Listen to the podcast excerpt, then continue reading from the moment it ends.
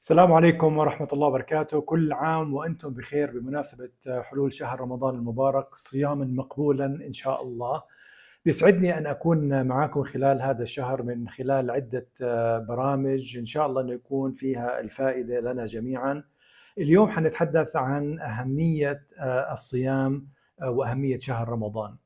ربما يكون يعني وهذا طبعا طبيعي إنه يكون الإنسان نظرته لرمضان إنه هو ركن من أركان الإسلام وهو كذلك فبالتالي بتكون إقباله على هذا الشهر كونه إنه يقوم بواجبه وتحقيق هذا الركن المهم من أركان الإسلام. وبعض آخرين ممكن لتبريره للصيام والتحفيز عليه إنه بينظر للشهر كون إنه هذا نظام غذائي ويساعد على الصحة العامة للجسم. بالنسبة لي أنا بطلع على الشهر هذا وشهر الصيام شهر رمضان إنه هي رحلة إلى الله سبحانه وتعالى رحلة التقرب إلى الله سبحانه وتعالى. وكذلك هي مناسبة مهمة جدا لأن نستذكر كمان سيرة الرسول صلى الله عليه وسلم فيما يتعلق في الصيام وصيام الروح صيام القلب صيام الجسد. وكذلك التضرع إلى الله سبحانه وتعالى والتقرب إليه في هذا الشهر. كذلك إنه الصيام هو عبارة عن يعني شعائر لله سبحانه وتعالى وتعظيم يعني هذه الشعائر أو طرق العبادة هي بيج ديل يعني شيء مهم جدا والله سبحانه وتعالى يعني بنظر إلى الشخص الإنسان اللي بيعظم هذه الشعائر بنظر إنه هذا الإنسان تقي أو من تقوى القلوب فبالتالي تعظيمها شيء مهم ويعني تعظيمها بابراز هذا النوع من أنواع العبادة وإظهاره والاحتفال فيه لأنه فعلا شيء مهم وتعظيمه شيء مهم جدا.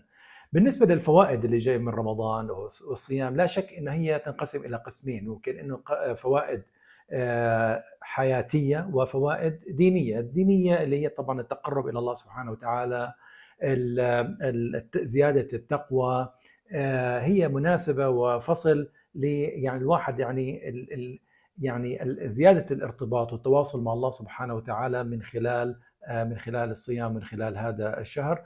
كذلك بالنسبة للامور الحياتية والإنسانية يعني العديد من الفوائد ومنها طبعا أول شيء اللي هي زيادة طبعا الصحة الجسمية، الصحة البدنية، الصحة العقلية، زيادة التركيز.